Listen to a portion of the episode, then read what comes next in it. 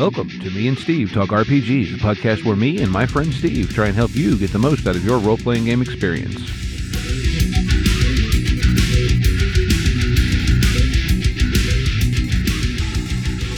Welcome back to Me and Steve Talk RPGs. Today we're going to be talking about settings. So, settings are an important part of any RPG. I think you'd agree with that, right, Steve? Yep. No, I'm also sitting on my chair. Yeah. Well, settings are typically the world that you're playing in, the world that you're interacting with, maybe even just in general, like the room that you're in. That can be a setting or a more localized setting. Different RPGs do settings differently. We're going to delve into a little bit of how Dungeons and Dragons does it, how a few other games play with them, and just sort of get into that a little bit deeper. So you want to kick us off with talking about types of settings, maybe? Yeah, sure. Why not? You know, settings, like you said, it's the environment you're playing in, be that just literally the room or the space near to your character, or it can also, you know, extend all the way out to the world or the universe that you're playing in, depending on the genre of the game. And genre and setting tend to tie together a lot, though not. They're not mutually exclusive. Yeah, exactly. They're not mutually exclusive. You know, I think in your very, very quick list, you'd have fantasy, more recent historical, near modern, slightly advanced future, and then far future, which typically is also sci-fi. Right. And a lot of time in far future, you see space. Mm-hmm. Now, I would like to see, and this is something that I have to look into a little bit more. And, you know, if maybe you folks know of one, send it out to me. I'd like to look into it. I would love to see a space game set in like the 60s during the space race. I think that would be a cool game to play in. Well, you could, I'm sure. Well, I don't know. I don't know of any out there in that genre, but that could be interesting. Yeah, I think that would be a fun game just to play around with. So settings can make or break a game for me. If I'm not into your setting, I really don't have interest in you as far as a game. It really can make or break it for me. I'm more picky than most because I don't like hard fantasy, but I still like Dungeons and Dragons. And I think the only reason I like Dungeons and Dragons is because no matter how descriptive you can get, I can change what I perceive in my mind and play more towards what I want as far as that setting, which is why I tend towards Eberron. I like a more science fiction or science-based magic than I'm a wizard and I just produce magic. Yeah, well, you and I could sit here and talk for probably a couple days on Eberron if we really wanted to. Yeah. But I think maybe the place to start then is, you know, start with fantasy because most people equate role-playing games with Dungeons and Dragons, and Dungeons and Dragons, generally speaking, and what it was more or less written for is what's commonly referred to as high fantasy, where you've got a significant amount of magic being thrown around. Also, not just a significant amount, but higher level magics being relatively common. To a certain point, I would say it's very Tolkien-esque, Lord of the Rings, although really if you look at Lord of the Rings, there is not a ton of magic involved. There's very little spellcasting. I argue, and I have argued in the past, that Lord of the Rings is mid to low fantasy. It does have the fantastical creatures, but it doesn't have the magic. And the cost that the magic, especially in the books, it goes into a little bit farther in the Silmarillion, if I'm remembering right. I'm not the biggest Lord of the Rings fan. I have yet to read the Silmarillion, but I have read the Lord of the Rings trilogy and read the other ones years ago, but it's not recently. High school was a rough time for me. I had a teacher that insisted I read them, and you want to make me hate something really fast, you insist I read it. Yeah, so you have, you know, high fantasy, which is, again, your typical wizards and casters everywhere, which, again, is where the theme space that a lot of Dungeons and Dragons is played in. Then you have, like you said, you know, mid to low fantasy, where you get into, like I said, we both kind of feel that Tolkien belongs there. That's more of your Tolkien, your Game of Thrones universe, even The Witcher to some extent is sort of there. Yeah, Witcher kind of treads the line between low and gritty, I think. Yeah. Low, it is low, but it's got a much more gritty element to it. Also in that vein, I would definitely throw, you know, as far as big names, Warhammer Fantasy Roleplay. Yeah. Is very much kind of a dark, gritty. There is magic, but it's not without cost and it's not extremely common. Well, Warhammer's and maybe we'll get into this a little bit farther, but depending on which version of Warhammer you're discussing, yeah, Warhammer can be more just of a dark, gritty fantasy. I don't know enough about Warhammer RPGs to speak authoritatively on them. I would hope maybe someday we could get somebody in to speak a little bit more authoritatively about the Warhammer RPGs and what exists.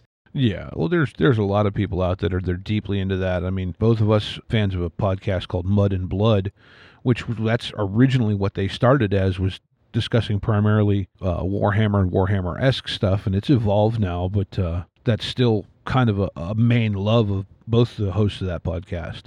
Right. From fantasy and the different levels of fantasy, the different layers of fantasy, let's move into more of a realistic world. So we would go from fantasy to maybe more earlier history. Mm-hmm. This is where you're talking about, you're getting into different games, and I don't know why I'm drawing a blank, but you're getting into different games that are more based off historical events or close to historical events that are more just realistically based.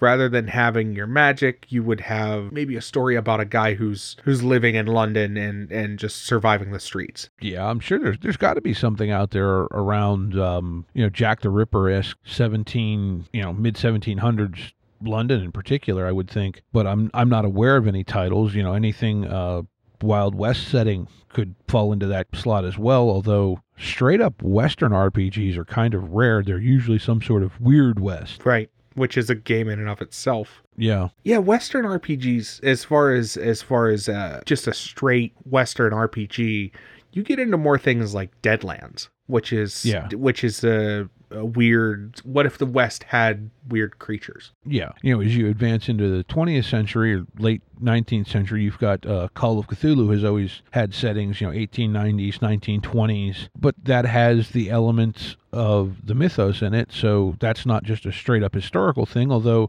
you could easily play something with that engine and just drop out all the weird stuff. Right. And that's where where Delta Green comes from. It's more of a, what if we age Call of Cthulhu up and play with more of a modern setting? Yeah. Well, Call of Cthulhu has always had a modern setting. What Delta Green originated as was actually, so to speak, if you want to call it a fan supplement. It was published in the Unspeakable Oath magazine, I believe, originally. And over time, it was kind of blessed by the folks at Chaosium, and then gradually this, that, and the other thing happened, and it has become its own game in and of itself, and now there's even sort of a spin-off from that called The Fall of Delta Green, which is a very specific period in history that the folks that make Delta Green lent to another game publisher. Right, and that's where I always found Fall of Delta Green really interesting, just because of its setting. And with it being set in the Vietnam era, during that Cold War era, I thought that was really interesting. I always wanted to play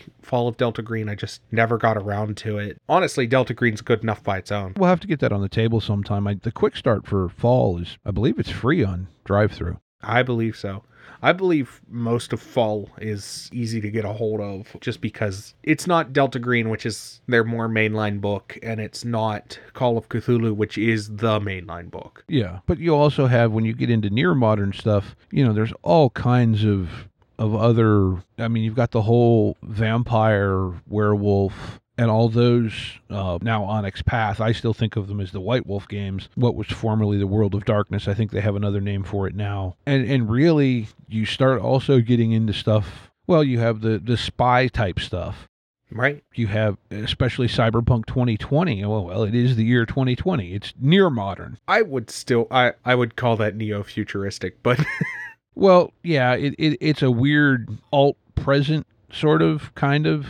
Yeah, I love it in media where somebody goes, with Cyberpunk, they sort of knew what they were doing. Sometimes in media, you'll find somebody who writes a game, let's say maybe a game or a setting, or Walt Disney World is the perfect example of this. Okay, we're going to make this future world in 1980, and we're going to make it look like what we think the future is going to look like in 2020. Well, here it is, 2020. Our future doesn't look like that. Yeah, that's true. That's, if you can predict the future that easily, you know, there's a lot of things would be out of business. Oh, yeah. But no, I love what I often refer to as neo-future, the 1950s take on what the future is going to look like, the Jetsons. I love that stuff because, well, that's what I want to... Like, I want to play with that because that could be fun. Yeah, so, I mean, that covers a lot of the near-modern stuff, and then, you know, you start trending into the sci-fi and space territory, which sometimes, you know, Star Wars is probably the biggest one that comes to mind, and Star Wars really, in my mind, it falls into two categories. One is it's really kind of a space fantasy, and it's also space opera. Right, and if you're not into Star Wars, say you're a Trekkie, there are quite a few Star Trek tabletop RPGs out there, actually. There's been several. I know Modiphius is the current license holder. Right, and those are good. I've never played Star Trek RPGs. I would probably like to at some point. I'm not as well versed in Star Trek as I am in Star Wars, but I would definitely like to play around with that and see what exists as far as that. But Star Wars, yeah, that's the one that comes to mind in a lot of people's minds. And there's various other ones. There's various just random space RPGs. I mean, there's a ton of them. You know, Mothership comes to mind, and that one is actually setting lists. You make your own setting for it. Right. Well, Alien is just recently released. Coriolis. There is a big one, and I am blanking on what it is because... The Expanse? I see it at the bookstore all the time. What was that? I was thinking The Expanse or Starfinder. Starfinder. That's it. I think that's more science fantasy, though, isn't it? I'm not familiar with it. It is, but it has the space travel, different planets type stuff. That's the only reason I was thinking of it, because the book is maybe like 4 inches thick. Oh, geez. Yeah. I've picked it up and put it back down a couple times because I look at it and go, this looks fun. And then I pick up that book and I go, there's a lot here. That runs on the Pathfinder engine, doesn't it? Yeah, it does. I thought I heard rumors they were working on a second edition because, you know, they just released the second edition of Pathfinder, but... It is possible. I wouldn't put it past them to have a second edition of Starfinder. I know it's a very popular game because I've seen it, and this is my gauge of how popular a non-D&D RPG is. I saw it at Barnes & Noble. Well, that means it's Paizo, basically. Yeah. Some of the... Well, I don't know who all... Haven't been in a Barnes & Noble in quite some time, so. I have seen some Green Ronin stuff there, though. Yeah, Barnes & Noble, they're starting to branch out and get into RPGs, which I think is kind of neat. Well, it's a market that's growing. It really has taken off in the last 5 to 10 years, I think. You know, the big shot in the arm for it was really when digital publishing became a thing. And so a lot more indie developers, not even indie developers, but I think it took production costs down. Because, you know, digital layout, while it's still a lot of work in an art form, I don't think is nearly as costly as the old, you know, literal cut and paste layouts. Right. But I think, you know, we're starting to wander off down one of our rabbit holes again. We are definitely getting lost down that rabbit hole, but that's okay. That's what we do. That was our stated goal. What is our goal? Our goal is to ramble aimlessly about RPGs. Look, and if you think we ramble now, you should hear us talking to each other after a game session where the conversation will just... You should try and pay attention. I would pay somebody to chart our conversations to figure out where the sequiturs are. Yes, that would be amusing, I think. So do we need to cover more types of settings? I mean, sci-fi really is only limited by your imagination, and to a certain point, that's the true with any setting because, well, if you can't find a setting you like, you can always just make your own. Well, there are tools like GURPS. Yeah. And I mean, that is the generic roleplay system. Like generic universal roleplay system. Yeah. And if you're like, I don't know... And D20 is a term we refer to, but D20 is also another generic. D20 Modern is a generic role-playing system. Yeah, you know, and you do have a lot of game systems now, or not a lot, but you have several game systems out now that are quite popular that are designed to be used in a multitude of settings. Savage Worlds comes to mind, Genesis, which we're hoping to do a little bit more of an exploration with because that uses a very, very unique dice system. Along with Star Wars, you know, that's a game that really, Genesis is generic system. That's how they got the name. And there are tools within the core rulebook for you to design your own setting. That's really what it was made for, was here's a set of rules or a framework, go make your own game. Yeah, I definitely feel that if you can't find a game in the setting that you're looking for, there are plenty of tools out there to get that setting and get a game that you can play in that setting. Oh, absolutely. I've played with GURPS, and I love GURPS. I rant on it, but it is probably one of my favorite generics because it's very well done. Yeah, see, I've never actually experienced it. I do know there's one guy on the one Discord I'm on that's a big fan. Well, and this will speak a little bit to it. It's a Steve Jackson system. Mm-hmm. I mean, it's one of his earlier things, but he doesn't produce anything that's underproduced. You know what I mean? Mm-hmm. But there's also, if you do enough research, you can co-op D&D to make do with. There's plenty of unofficial D&D add-ons and even official D&D add-ons that change that game fundamentally. Yeah, D&D, I mean, you know, I have my own opinions as far as that engine in general, but there is stuff out there that's been done to make it function in non-fantasy settings, and it functions as it does. You know, and hey, I think it was last week I brought up the spy game. Hey, I plunked down a chunk of money and going to be getting that book. You know, I'm hoping it'll be a lot of fun, and I think it should be. Right. I'm definitely excited to see Spy Game in person. So sort of transitioning out of types of settings. So let's break into using descriptive terminology when describing your settings. I have issues with this. I have on many occasions tried to start using a thesaurus more, and this is what I refer to as the Mercer effect. Because the more I listen to Critical Role, the more I realize that A, as a writer, he sits and has a plethora of useful descriptive terms and words. And B, yeah, they really do break into the thesaurus sometimes and get some very descriptive, useful terminology for describing where you're at, describing the setting that you're currently in. Yeah, and that's an art all in itself. I'll tell you what, the thing that opened my eyes to some of the stuff that Matt does is when we were initially talking about doing this podcast, we were testing out a recording method, and we recorded a game session that I ran online, and I'm going back through it, practice editing, and I'm going, oh my God, I say, and I pause, and I fill things. And then you listen to or watch Critical Role, and there's very little of that. It's very seamless. It's very seamless. And it just shows how talented him and how well-versed in the gaming system he is and well-versed in the English language. Yeah. Well, like you said, it's how quick he can think on his feet. And I'm sure he has a lot of preparation, even if it's not, so to speak, written down or whatever. He's been thinking about, well, maybe I can do this, maybe I can do that. You know, he's got a whole big bag of tricks that he can pull on when he needs them. Oh, absolutely. And this is something that you see with a new table, but it sort of gets used to at the time. And this is something I'll break into a little bit. Once you get used to the people at the table, they can do crazy, ridiculous things, but it's not that unpredictable. If you know the people at the table you're playing with, you can plan for, oh, well, I know that they're not going to do something completely off the wall most of the time. Well, yeah, that's true. You know, getting to know your players, that's a big thing for any GM, really.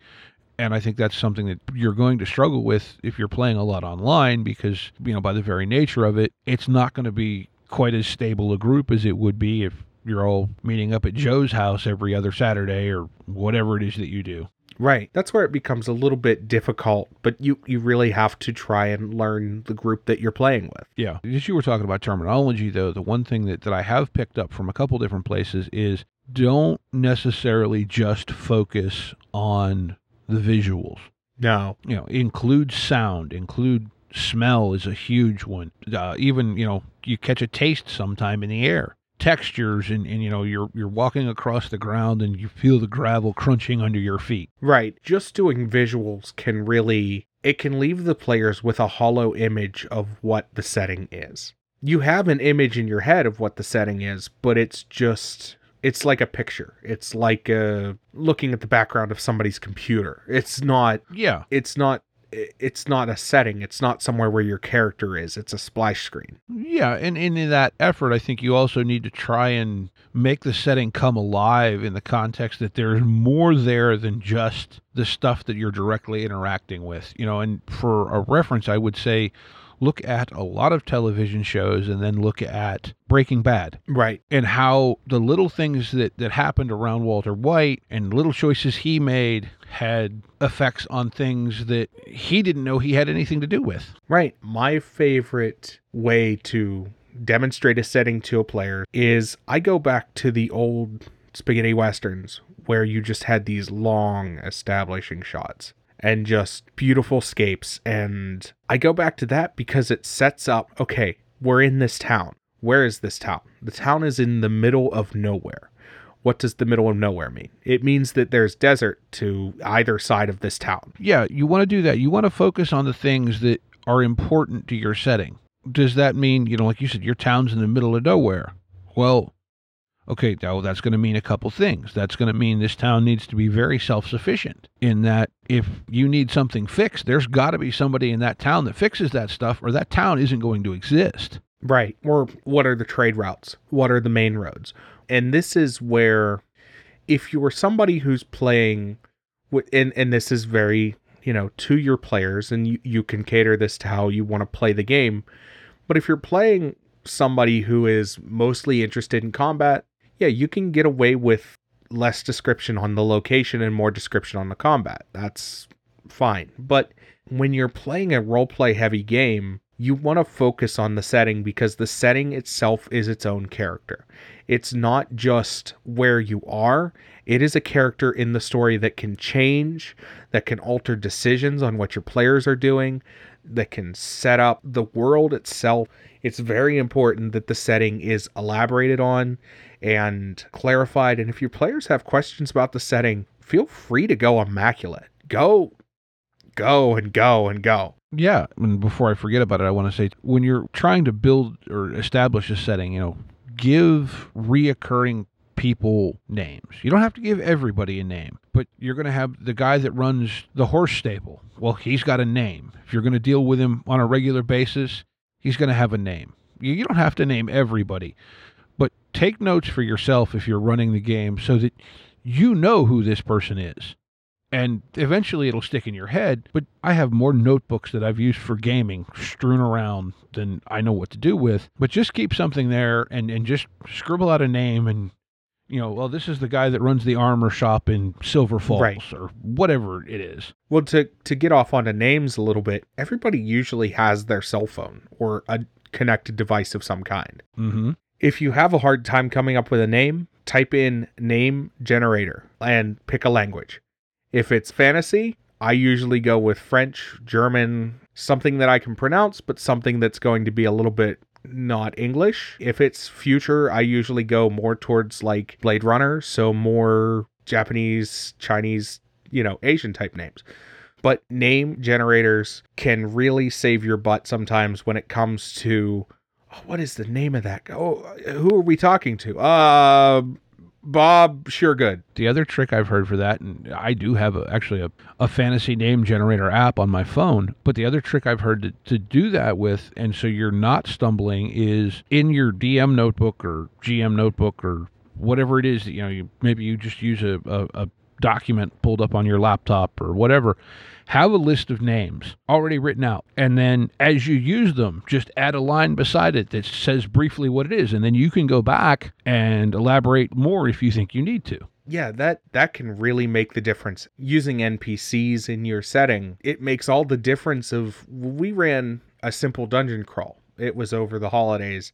I ran a simple dungeon crawl, and it was this tower that you're climbing up through. Well, one layer, they just hated your players. No explicit reason, but it gave the characters and it gave the world some character. It gave the world some liveliness. Yeah. Like, sometimes you just walk into a town and they're like, why are you here? Yeah, don't be afraid to, you know, make a different town. And this even goes if you're playing in an established setting, be it, you know, the Forgotten Realms or, you know, the world of The Witcher or whatever. And I know in the Witcher book, it actually does go into some depth about, you know, how different areas geographically feel about people from other geographic areas, and you want to try and work that stuff in, but don't by any means ever feel that you're beholden to do things exactly as the books tell you, because, well, most of these are based off of some sort of media, and if you want to see it exactly like it's in the media, then just watch the media. Don't be afraid to take liberties. Right, just consume what the media is. I am very much in that boat, because I love playing with homebrew stuff. I love changing the world in my own way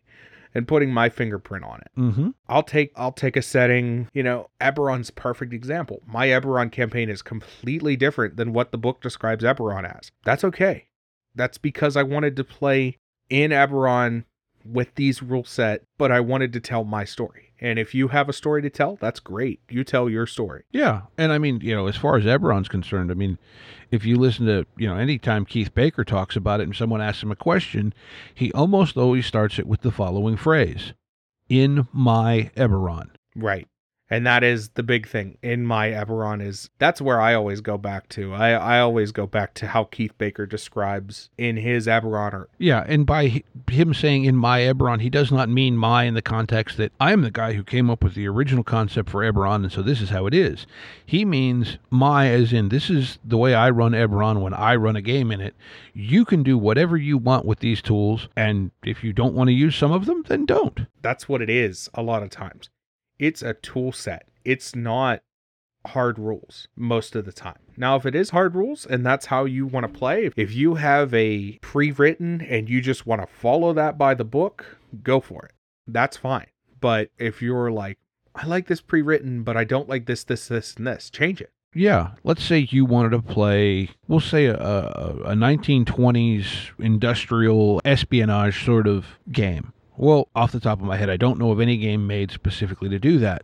But you could very easily take the Call of Cthulhu rule set and just strip out all the weird stuff and use all the skills and so forth and the setting. I mean, that's the one thing that I love about real world-based settings is that you've got virtually unlimited resources to plunder to get information. You can just look stuff up and go, oh, this actually happened, that actually happened. And sometimes truth is stranger than fiction. You want great ideas? I'll tell you a show that I actually DVR to kind of just watch when I don't have anything else that I want to do. Or there's a show on, I think it's the Travel Channel, called Mysteries of the Abandoned. Yes, I like Mysteries of the Abandoned. I was going to say there's a show that I watch when I don't have ideas. Yeah, I mean, it's great. It's just some of these, you know, these old Cold War bases from any different side, just all sorts of weird stuff, you know, old abandoned prisons to the town in South America that Henry Ford bought to just all sorts of stuff that people, if you made it up, people will be like, what? No, it actually happened. Right. I mean, don't be afraid, and I don't want to say steal in the sense of like fully stealing, but don't be afraid to co-opt things from other media that you watch.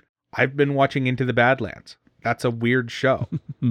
Yes, I love that show. It's a weird show, and it has a lot of weird things in it, but it makes for perfect additions to different RPGs. Mm-hmm.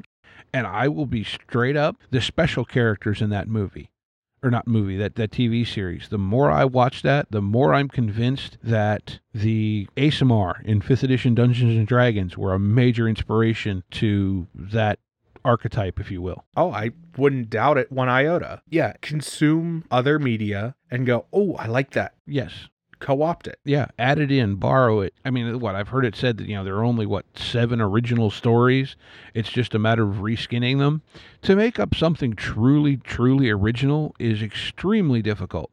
What really is happening with most of these things is someone is taking something that's already there and combining it or redressing it, and it looks new. Right, exactly. But if you want to play this, this, and this without this other thing that's in it, then usually you can just kind of toss it out, not use it. Talking about settings, you know, the setting that I really fell in love with first in gaming was the Rifts setting from Palladium, which, I mean, it's got pretty much everything from normal people to magic to cyborgs to people in power armor to giant mecha. It's got everything, basically. But largely, when I ran it, I didn't use any of the magic stuff because I just didn't feel the need. Not that it wasn't there, but I just never used it. Well, there's been something in D&D that's existed for a long time that I don't think anybody's ever touched or used effectively. There's a whole psionics that exists in Dungeons and Dragons, and I've never seen anybody use psionics effectively. I think that really started in the Dark Sun setting, I believe, back in 2nd edition. There was a psionics book in 3.5, and I know they've dabbled with it a little bit in 5th edition with some of the Unearthed Arcana stuff. Well, I was just looking through my PHB, and there's a whole section on it that nobody ever touches. Yeah, I don't remember it being in there, but it's been a while since I read my PHB. But again, if you're looking for something, sometimes you just have to look a little bit harder. Mm-hmm. And sometimes you just have to reach out your Google Foo. And sometimes you're playing the wrong game for the wrong setting. Yeah, that happens a lot. You know, setting and tone kind of tend to reinforce each other to a certain point. So maybe a given setting isn't great. If you want to run high drama romance, then you could set it in a post-apocalyptic world where everyone wears gas masks all the time, but that's probably not the best choice. No, you're probably better to pick a different setting or pick a different game system.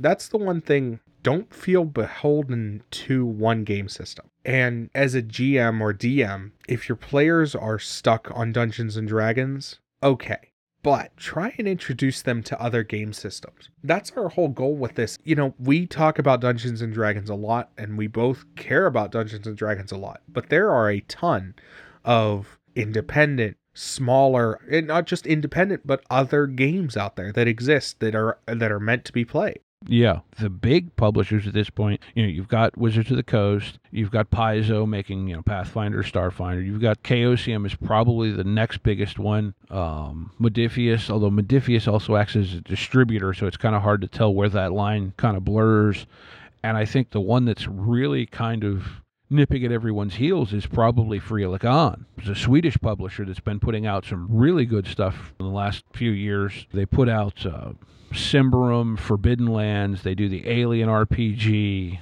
They have a space one that I've heard a lot of good things about called Coriolis.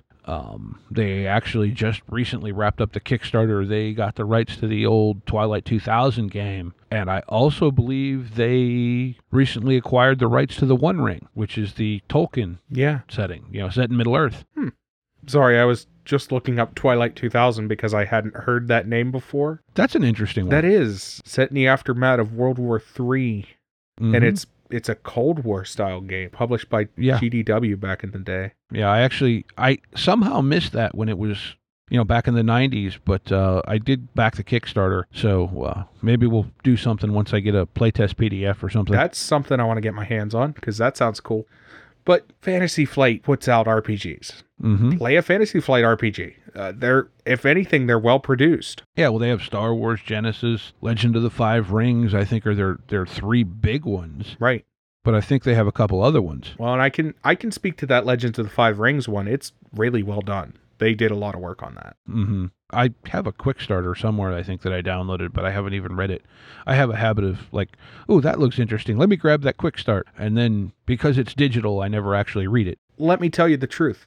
My favorite place in the world to go visit is half-priced books. I love going to half-price books. You go to the RPG section. You can find D&D and all that other stuff, but it's where you find the weirder RPGs.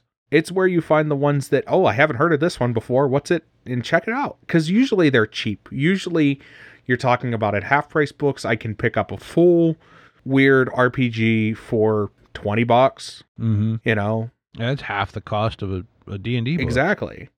I love shopping there. Ollie's. It's a weird store, but I've found weird RPGs at Ollie's. Really? I've never seen an RPG book there. Yeah. You know, I actually found just a couple, like, over in their young adult section. Okay. That could explain why I didn't find them. Yeah. I was wandering around the young adult section, and I was like, what is this? And it was just a couple, like, just weird odds and end books. Nothing, like, they were all starter kits, but nothing that was, like, too common or too well known. Mm-hmm. That's another thing. A lot of companies now are putting out starter kits. We've talked about Fantasy Flight and Star Wars, and I actually just recently picked up the starter box for The Edge of the Empire, which is one of the, technically it's three games they have for Star Wars, but they focus on different elements of Star Wars. There's Edge of the Empire, there's Force and Destiny, and there's the Rebel one. I can't remember what it's called now. Just a little editing note. It's been driving me crazy that I couldn't remember the name of the third Star Wars title, and it is actually Age of Rebellion.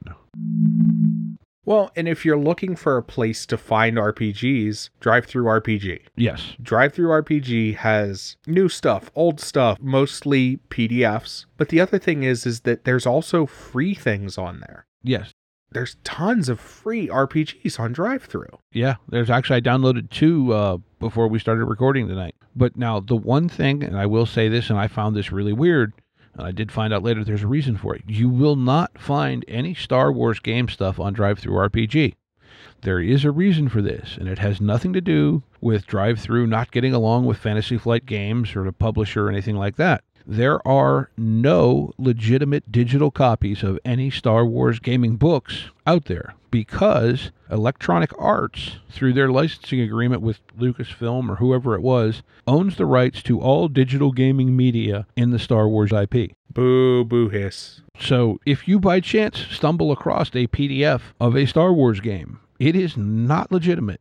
It may be a scanned copy of the legitimate book, but you can nowhere buy a PDF of any of the Star Wars games. Yeah, so that's maybe something to keep in mind. But again, if you look hard enough, you can find almost any setting. Yeah, you really can. And there's so much out there. You know, Drive-Thru lets you sort stuff by genre, by rule set. You know, I mean, it's a search bar. Now, their website, I keep wondering when they're going to update it because it looks like it's been the same design for, I don't know, about 17 years? Yeah, they say they started in 2004, and looks like their last update was probably 2010. Yeah, I mean, it's kind of a dated design, but it's functional. I'll give it that. I actually, though, I prefer the desktop version. Even when I'm on my phone, I'll click it over to the desktop version as opposed to the mobile version, because it just, I feel like I can navigate it easier. Well, and not only that, it's a good way to tell if you're on the legitimate Drive-Thru RPG. So, yeah, we kind of wandered off down a little bit of a trail that was still connected to what we were doing. I guess maybe what we ought to do at this point is talk a little bit about some of the big established settings that you may have some experience with. Like Steve said, you know, we're talking about D&D a lot because, well, that's what a lot of people are familiar with. And let's face it, they are the most popular game out there by quite a wide margin. I actually took a little time this afternoon and did a little research on settings in D&D over the years. And surprisingly, there haven't been as many big published ones as you would think. To start, you go to Greyhawk, which was, so to speak, the original D&D setting, although for the first few years, D&D didn't actually have a setting. That was entirely up to those playing it. What Greyhawk really was the world that Gary Gygax built for his personal games. You know, starting in like late 72 to early 73, you know, it started with just a dungeon underneath a castle, and then it expanded to the castle and the city and gradually the world. And then they actually released it as a published product in, I think, like 1980. Then another one, and I'm sure I'm going to have some people screaming at their electronic devices here, but there's Dragonlance. And I don't know nearly as much about Dragonlance as many people out there. I know there are a lot of people who really, really love Dragonlance. To just give it a real quick overview, that was developed by Laura and Tracy Hickman and Margaret Weiss. Was released in approximately 1984, and it has had an absolute boatload of content done for it. Maybe not so much in game manuals, but according to Wikipedia, there's over 190 published novels set in the Dragonlance setting, which is quite a number. Yeah, that's quite a few. You know, Joe Manganiello is actually quite a Dragonlance fan, has reportedly been working with various people to try and get a movie or movie series going about it. Yeah, I know they've been working on Dragonlance for a while, just because it is one of those, it's such a popular RPG setting, and rightfully so. Yeah, it was iconic, and a lot of the people that I first game with talked about it a lot. I just had no exposure to all those things, and so it was like, okay, it's another place where people run around with swords and stuff. And I know there's a quite a rich history to it, I'm just not familiar with it at all. I'm not as familiar with that particular setting as I am with the Forgotten Realms, which is just the generic, in my opinion, when you say Dungeons and Dragons, that's the generic, you know what I mean? It is. Well, that is also, that has really become the case with 5th edition, where it has become the default setting for most of the adventure books. The only exception, semi-exception really, being Ghosts of Saltmarsh, which technically I believe a lot of people claim is set in Greyhawk. But anyway, you mentioned the Forgotten Realms. This was originally developed by Ed Greenwood, actually starting in the late 60s. When he was a child, he would just make up stories and write them down. And then he started publishing articles in, I don't know if it was Dragon magazine back then, or some other magazine that TSR was putting out in the late 70s. And then eventually in about 1986, he sold the rights to the IP to TSR, which is the company that produced Dungeons and Dragons originally, was then sold to Wizards of the Coast anyway. And just the amount of stuff that has been produced in Forgotten Realms over the years is mind-boggling. Ed has written quite a few novels, all the R.A., or maybe not all, but you know, the R.A. Salvatore novels that everyone knows about, Dred Steward, and most of the D&D computer games, going back even to Pools of Radiance, Neverwinter Nights, all the Baldur's Gate stuff. All that is all set in the Forgotten Realms. Right. Really, Forgotten Realms is the default in most cases. I mean, that's where, when you're playing just out of the main book, that you're playing Forgotten Realms. Yeah. Forgotten Realms has really become the default setting. I mean, you know, the Sword Coast Adventurer's Guide is set there, Storm King's Thunder, Princess of the Apocalypse, the Dragon Queen, even Descent into Avernus starts in Baldur's Gate, which is in the Realms. The Chult book, I can't think of the name of it right now. That's Forgotten Realms. Ed is still active to this day. He and another gentleman just released a book on the DMs Guild that is about the border territories, I believe, is the key part of the title. I don't remember the name of it off the top of my head. So this guy is still actively thinking and developing content for this, even though he sold it 35 years ago. I didn't write this down because I didn't think about it, is Ravenloft, which I know came out back in the 2nd edition days, which is kind of D&D's gothic horror kind of setting. Curse of Strahd is set in Ravenloft. They didn't put that on the books this time, I don't think. No. But that's what it is. I'll say this. So 5th edition has a couple weird things. One of the major weird things is that they have sort of eschewed the settings. In a way. Other than Eberron and maybe a few others, they sort of don't advertise, oh, well, this is the Forgotten Realms. This is Ravenloft. This is, you know. Right. They've just kind of got, this is D&D. Right. They have sort of, because it used to be, and back in the old 2nd edition days, when you bought a book that was Dragonlance, it said on the front of it, this is a Dragonlance adventure. Yes, very much. They had their own logos for all of it. I wonder maybe if some of that certain intellectual properties maybe didn't transfer with sales, or it's anyone's guess. And when you get into copyright and trademark law, that's oh gosh, is that a rabbit hole? Yeah. And then there comes to a setting, and this one was done also in 4th edition, but my experience with it came all in 2nd edition. This was Dark Sun. And Dark Sun was developed by TSR in-house in about early 90s. I think 91 was the release. And Dark Sun was very different. It's kind of a low magic fantasy, kind of a post-apocalyptic dying Earth. It's a desert planet. You know, water, like you actually, there are rules for how much water you have to carry. Magic works extremely differently. Standard arcane magic actually destroys plant life, and all your clerics, as opposed to serving deities, they're elemental. You know, you would have a fire cleric or a water cleric or earth cleric, whatever. I don't remember how they did druids in that setting, or they may not have even really had them. They also did some weird stuff with the races. There are a couple of unique races to Dark Sun, the biggest one being the Thrycreen, which are 6-armed, people-sized praying mantises. Yeah, they're in the base monster manual now. Are they? Okay, Again, it's one of those, I own the book, I've flipped through it, but I don't actually go through and read it that much. And then, of course, there is the last one I think to talk about significantly would be both your and I's probably favorite D&D setting is Eberron. Right. Yeah, it's definitely my favorite setting. Yeah, mine as well. And where the first three that we talked about, Greyhawk, Dragonlance, and the Forgotten Realms would all be classified as high fantasy. Dark Sun is probably more of a low fantasy, post-apocalyptic and dying earth elements. Eberron, a lot of people think it's steampunk, and I would argue that it's not.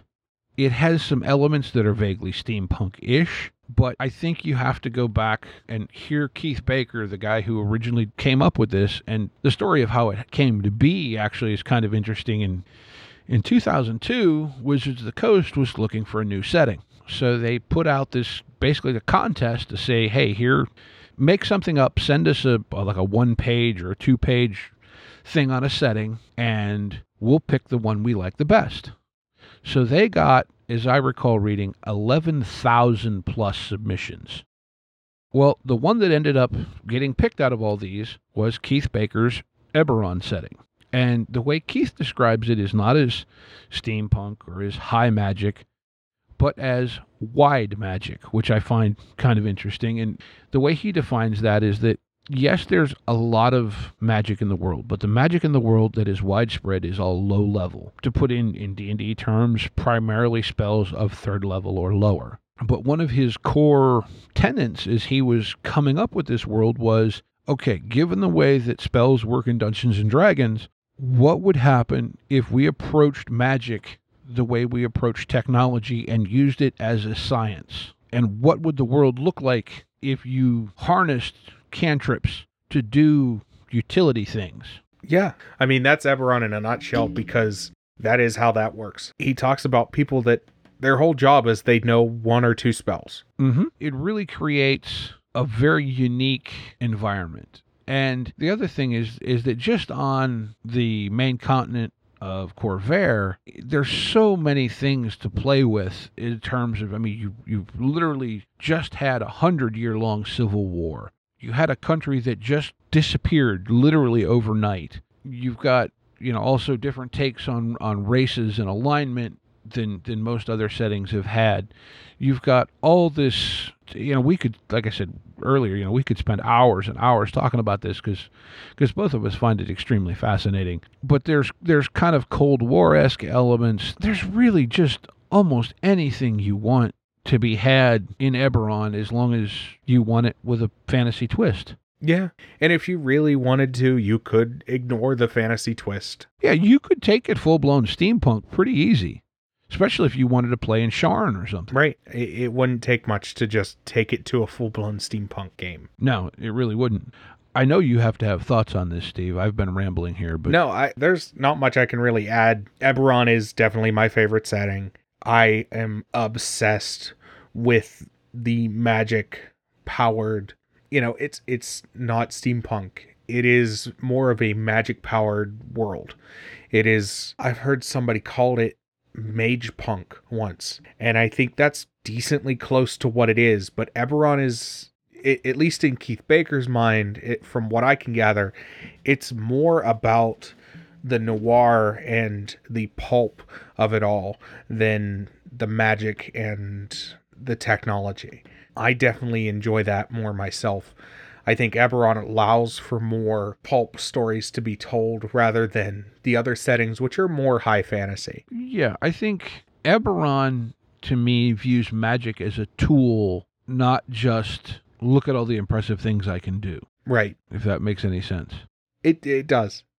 And I find that fascinating. I really do. Yeah. And honestly, we could go on for an hour, maybe a couple hours about Eberron. Oh, I'm sure we could. The other thing that is unique to Eberron and any of the settings other than maybe Ravenloft that we've talked about, and I don't know with Dark Sun, because they haven't done a lot with that. I know they did some with it in 4th edition, but I'm blissfully unaware of whatever they did in 4th edition. Other than I have a PHB sitting in a stack of books. But in any case, the timeline in Eberron, and according to Keith, and so far through what Wizards has put out, because they do technically own the intellectual property, is that they are not actually advancing the timeline. There are other regions of the world that they have yet to flesh out. And Keith just dropped a book about a month ago, I think, at the time of recording, that is, it's called Exploring Eberron, but the joke in the communities online is that he should have just called it My Eberron.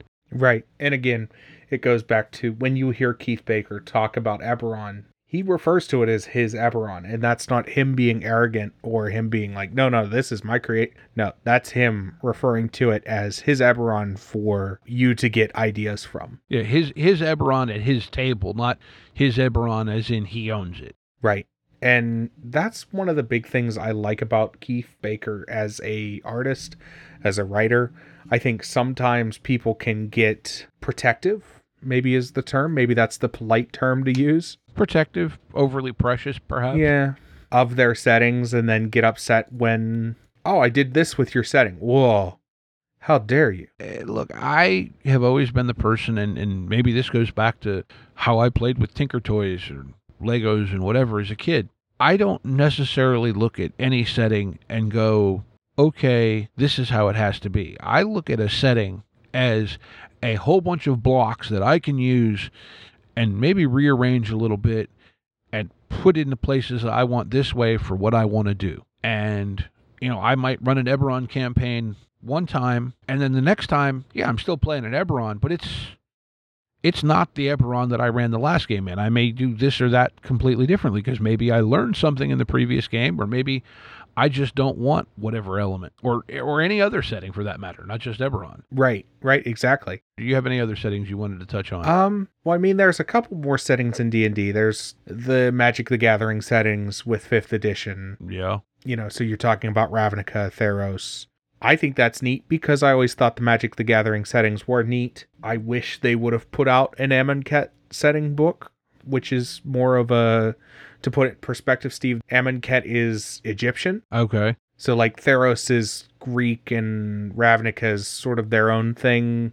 Amonkhet is more Egyptian, which I think would have been really fun to play with in a D&D setting. There's not many Egyptian-style high fantasy settings out there. No, I can't think of any. It's kind of surprising considering the kind of casual interest a lot of people have in more Egyptian mythology. Well, I think there's definitely games out there that play with it, but as far as high fantasy, there's not a lot. No. And to be fair, most game publishers have some sort of fantasy setting, be it Chaosium for their RuneQuest rule set. I believe theirs is called Glorantha.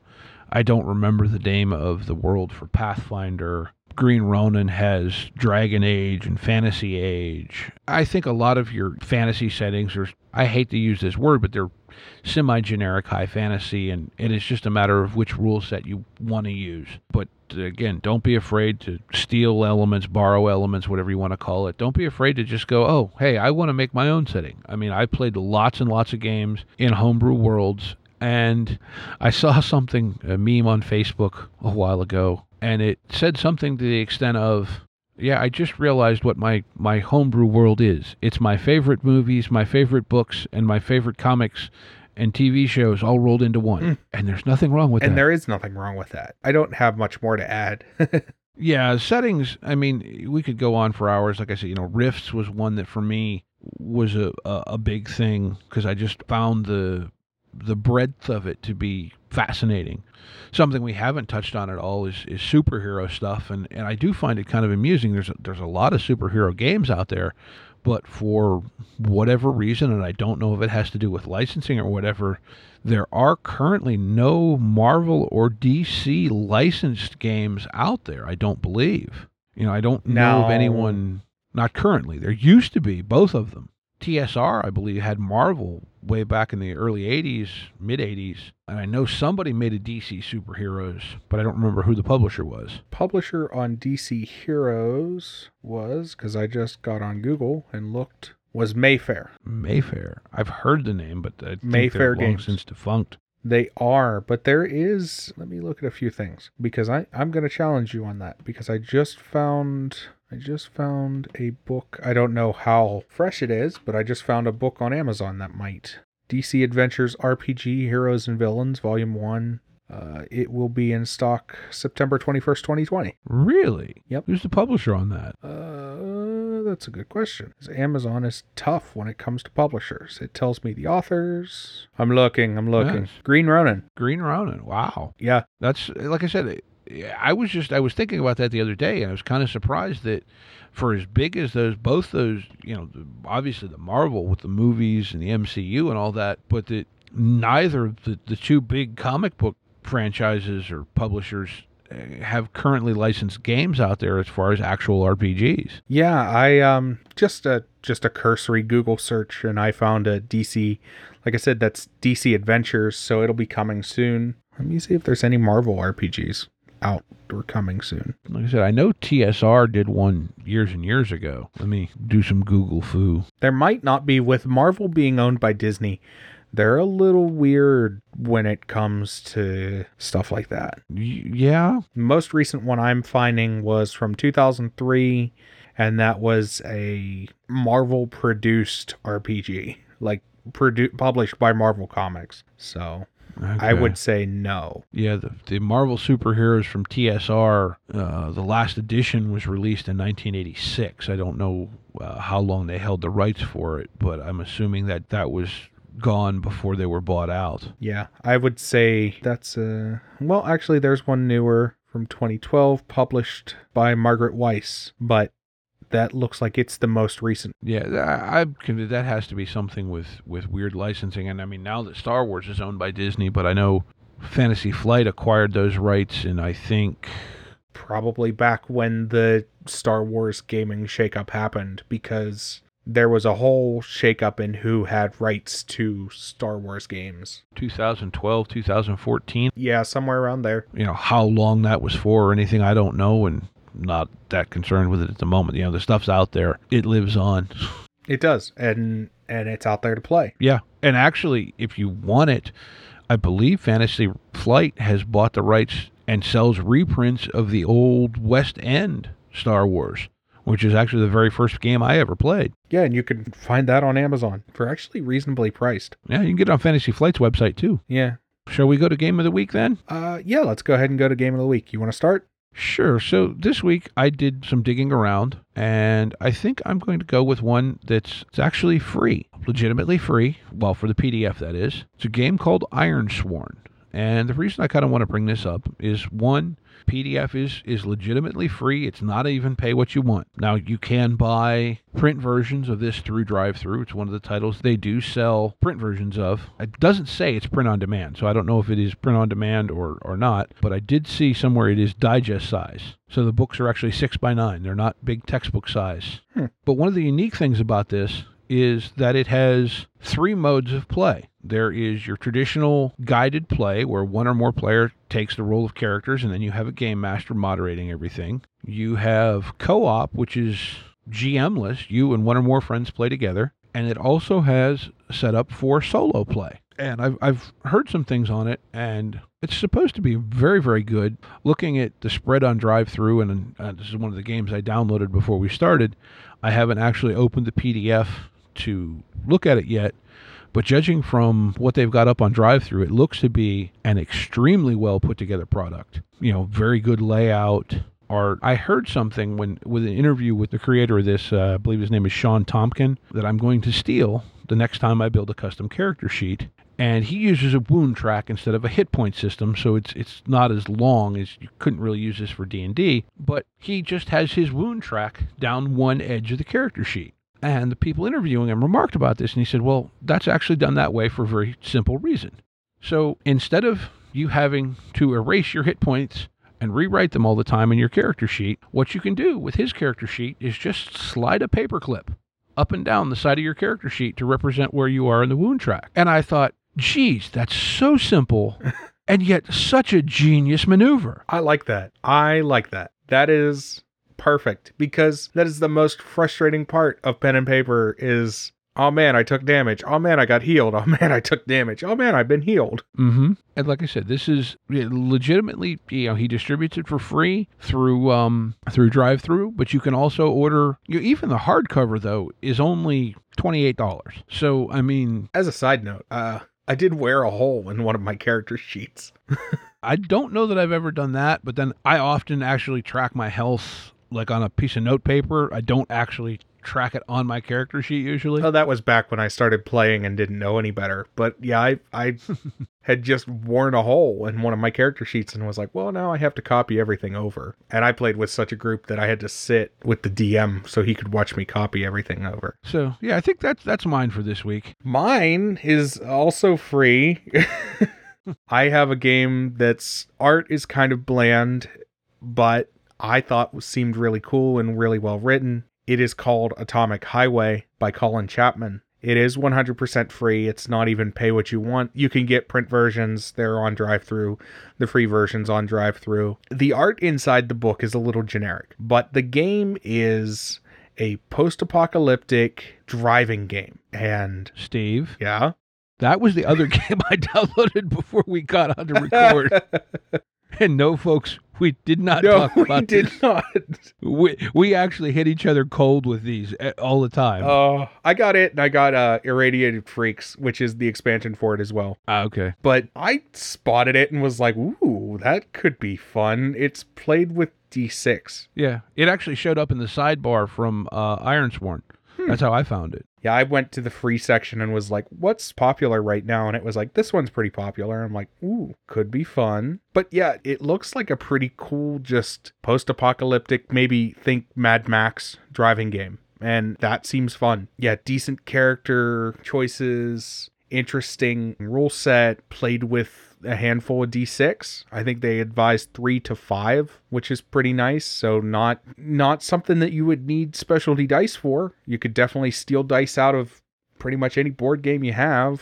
Yeah, Monopoly. Yeah, it seems like a pretty fun game. Now, again, if you're looking at it and you're scrolling through and you're looking for artwork, it's not the prettiest game. But, I mean, it has an art style for somebody. I think it's decent looking, but it's not. The art doesn't blow me away. I just saw the title and went, oh, that looks interesting. But the art style fits for kind of a post-apocalyptic thing. It's not overly lavish, but I like it. It looks like it works. It's very sketchy. There's some images that work better than others. I will just say that. But again, that's being nitpicky for a free game. Yeah, but there again, if you want to buy the hardcover, $25. Yeah, not too expensive. And that's for the nice edition. If you just want the standard edition, it's only $15. Yeah. So, I mean, I grabbed that, and then I also grabbed its expansion, which it's technically an expansion to this game called Irradiated Freaks that adds pretty much what it says. It adds modified humans and weird irradiated creatures to the setting, which I thought seemed pretty fun. Yeah, we didn't discuss this prior to recording, but I actually downloaded that game before we started recording. That's funny. I figured it would be up your alley, but I just was like, oh, that looks cool. Yeah, no, I did see that, and I went, oh, that looks interesting. Well, with that, do you have anything else to add? Because I think that covers me. Yeah, no, I think that's pretty much it for me, too. I think we're good for today. Well, I want to thank you for listening, and be kind to one another, and play some RPGs. Be kind to one another, play some RPGs. Catch you next episode.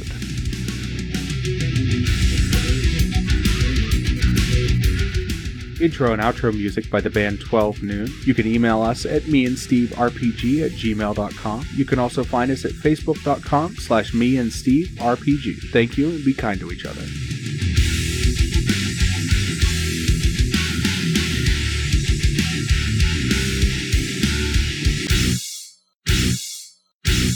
How much for the cigar? Cigar, $20, dog. You gotta go down the street to the store and buy that.